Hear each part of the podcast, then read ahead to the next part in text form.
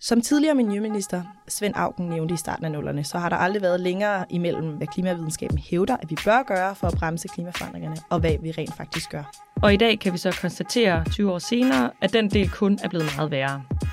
FN slår rød alarm for menneskeheden, og hvis vi ikke tager os gevaldigt sammen, så står vi i en rigtig, rigtig dårlig sted.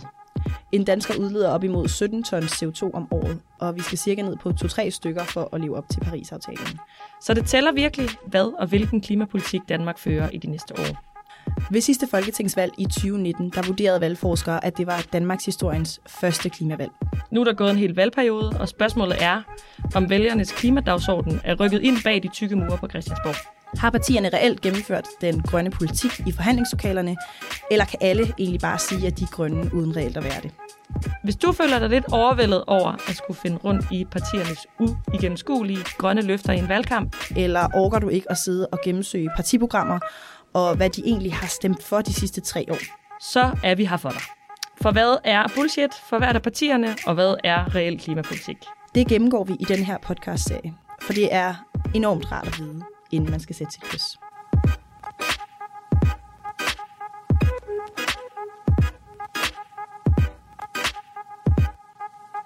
Godt. Så det første parti, vi har valgt at kaste os over, det er SF.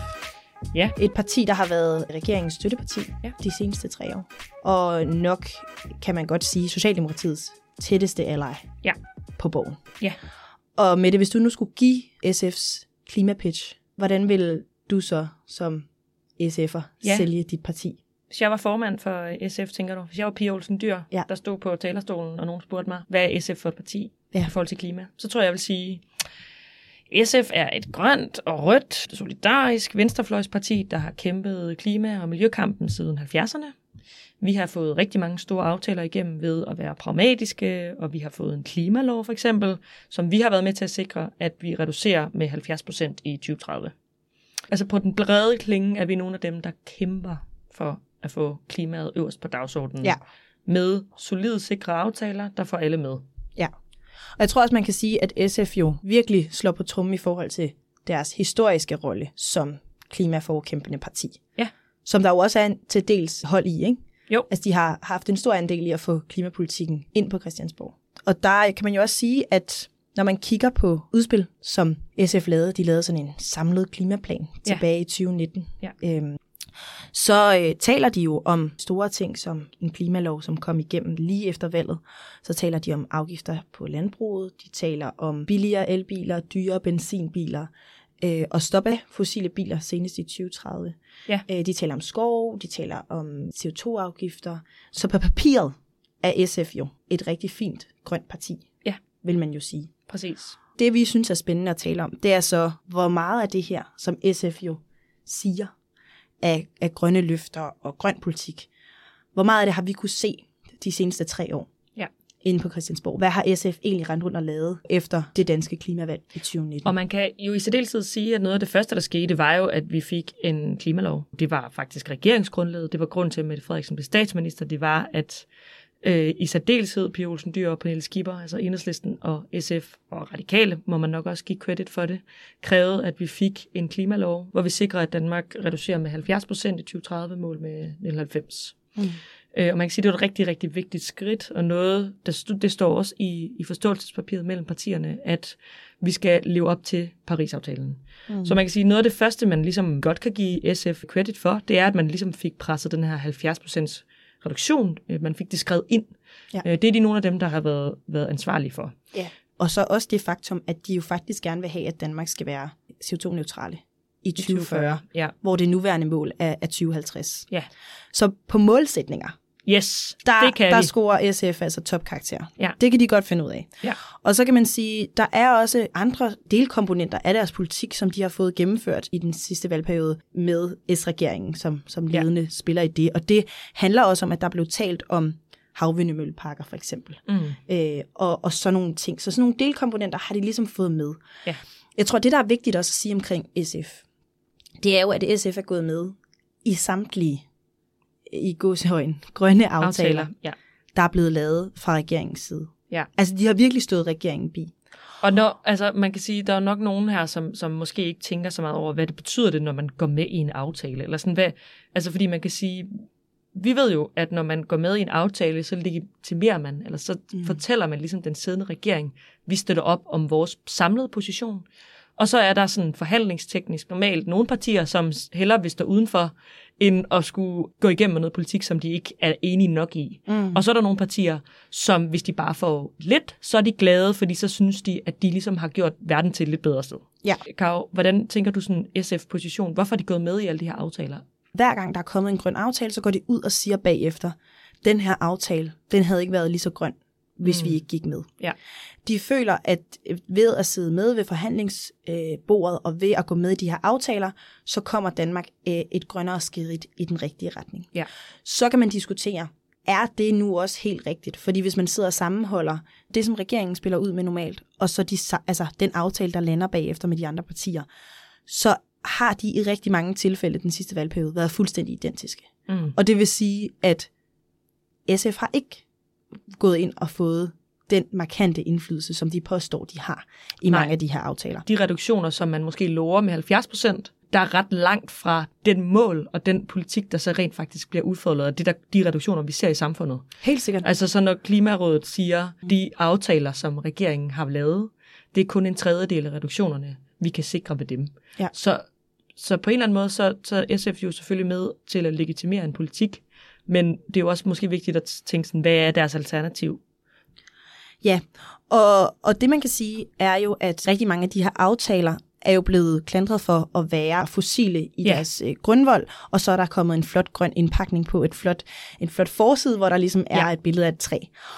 Og det er SF jo også gået med til, ved at gå med i alle aftaler. Ja. Ja. Det vil sige, når der bliver lavet en øh, skatteaftale, hvor den største udleder i Danmark får en rabat for altså, sine udledninger, det vil sige, at de ikke skal betale lige så meget som alle Ja. ja. andre virksomheder Det virker ret tydeligt, at det må være en form den for er, ikke, den greenwashing. er ikke helt heldig. Og der går SF jo med. Når, vi laver, når der bliver lavet en transportaftale, hvor man ikke sikrer, at man stopper udviklingen i, hvor mange benzin- og dieselbiler kommer ud på er vejen. det ikke noget med, at der kommer flere faktisk der kommer i 2030? flere, så går SF også med på det. Ja. Det vi fornemmer er, Ja. ja. at øh, SF ikke er villig til at stille de samme form for lidt mere ultimative krav, Ja. når det kommer til klimadagsordenen, som de er villige til at gøre på nogle af de andre områder, som de kæmper for. Og her, der er de virkelig, virkelig skarpe. Mm. Men det, som SF mangler at gøre, det er, at de mangler at gøre det samme på klimadagsordenen. De mangler at sige, godt, vi går altså ikke med Ja. ja. på noget, der er mindre ambitiøst end de her konkrete tiltag. Ja. Og så mangler de at se koblingen mellem det, de kæmper for på den røde side, Ja. og det, de kæmper for på den grønne side. Fordi de her ting hænger sammen. Du kan ikke kæmpe for minimumsnormeringer, hvis du ikke også samtidig ser, at det har et kæmpe overlap Ja. med, hvad er det for en klimapolitik, du, du fører, fordi det netop er den kommende generation, og det handler også om øh, social ja. ulighed i den forstand, at det er altså dem, der står aller værst i vores samfund, der også kommer til at blive ramt allerhårdest af de Ja. ja. konsekvenser, klimaforandringerne har.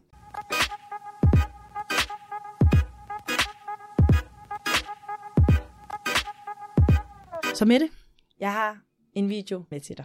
Ej, hvor fedt. Ja, det er deres kampagnevideo fra 2019, så Ja. ja. den tænker jeg lige, vi skal høre. Yes. Den kommer her. Det, der er allermest uretfærdigt i Danmark lige nu, det er, at vi skaber flere og flere fattige børn. Vi skal have langt større ambitioner, når det kommer til at gøre noget ved klimaforandringerne, ved ødelæggelsen af miljøet. Sammen kan vi hjælpe de mest udsatte mennesker og gøre op med den voksende ulighed. Danmark skal have en klimalov, fordi vi ikke kan overlade hver enkelt dansker til at finde en løsning på klimakrisen. Grænseoverskridende problemer kræver fælles løsninger. Kun sammen er vi stærke. Vi ved, hvad der skal til. Vi har teknologien. Vi har i virkeligheden også ressourcerne. Hvorfor gør vi det ikke? Mine børnebørn, de skal vokse op i et samfund, hvor det stadigvæk er fedt at være social- og sundhedshjælper, selvom man ikke tjener den samme løn som en direktør. Vi skal have en regering, som sætter mennesker og naturen øverst. Allerøverst. Over alle andre hensyn.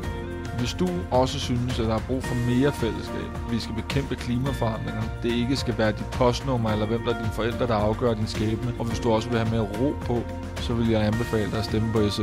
For SF er altid røde stemmer, der arbejder.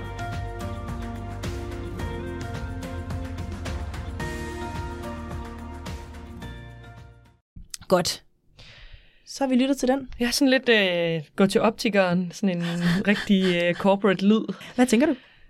Altså, jeg tænker jo, at meget af det lyder da super fint, men det er også sådan lidt floskelagtigt, eller sådan, Mm. mm. der er ikke så, det er ikke så konkret. Det Nej. er noget med nogle bindende klimamål. Ja, de får sagt klimalov en gang. Klimalov, ja.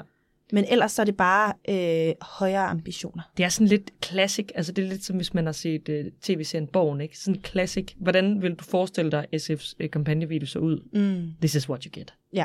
Jeg synes, det er ærgerligt. Der bliver nævnt alle mulige andre ting med øh, ældrepleje og sygehuse, hvad kan man sige, offentlige ydelser, Stress, ro på stress reform. sådan nogle ting, ja. Ja. hvor de er dejligt mere konkrete. Mm.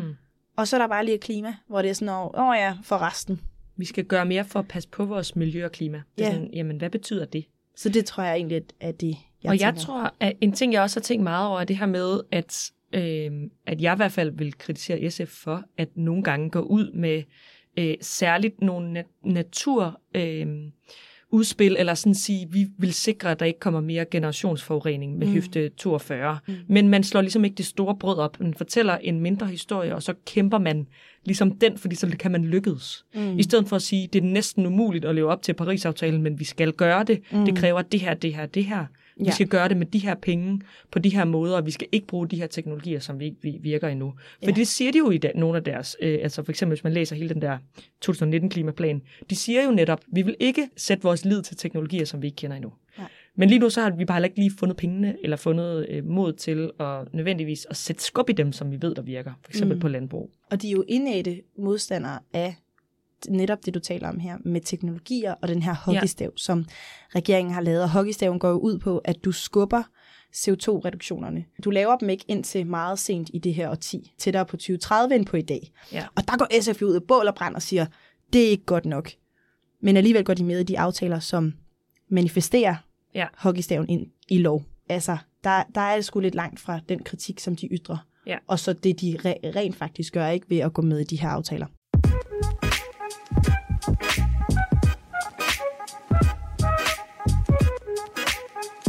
Når man læser på hjemmesiden, så synes jeg jo, det lyder rigtig fornuftigt, når der står, SF har fire ting, fordi det er noget, jeg nogle gange kan synes med de her partiprogrammer.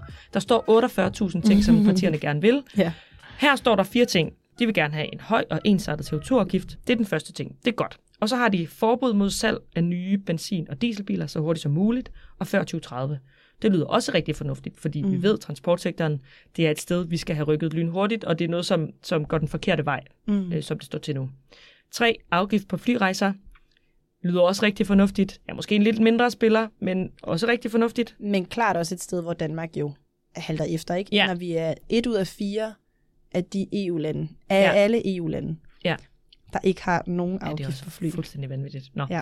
Og så til sidst, politisk handling på alle niveauer, fra kommunen til EU og FN. Og der må jeg bare sige, det er jeg også enig i. ja. Så på, den, på det brede perspektiv vil de jo det rigtige på klima. Mm. Men jeg kan huske, at øh, Vanderslag sagde, at øh, han var nervøs for, at Mette Frederiksen var lidt som en vandmelon, altså grøn udenpå og rød indeni. Mm.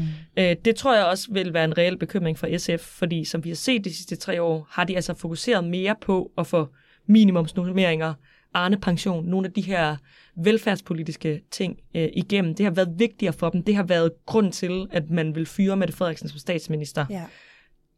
for mig at se. Jeg ved ikke, om det er rigtigt, det har set sådan ud. Ja. Man har ikke stået op for, at når Klimarådet, den uafhængige ekspertorgan, siger, regeringens klimapolitik lever ikke op til den lov, I selv har lavet, mm. så har man ikke sagt, det er for meget. Vi fyrer dig, Mette Frederiksen, hvis du ikke Ja. ja. lever op til det. Ja. Ja. Og det, det synes jeg bare er bekymrende. Og det skal man huske, hvis man stemmer på SF. Ja, helt sikkert. Ja. Og, og SF er jo også, altså, de ytrer kritik af regeringen, men de går jo også ud og forsvarer samtlige aftaler, de er med i. Ja. Og det er jo en stor forskel i forhold til eksempelvis enhedslisten, som ja. Ja. jo også er med i rigtig mange af de her aftaler, men kan stå på pressemødet lige efter, hvor man offentliggør aftalen og siger, den her aftale er ikke god nok. Og det ved vi, og derfor så kritiserer vi også, at X, Y og Z ikke er med. Det er jo også noget, som man som lytter jo skal overveje.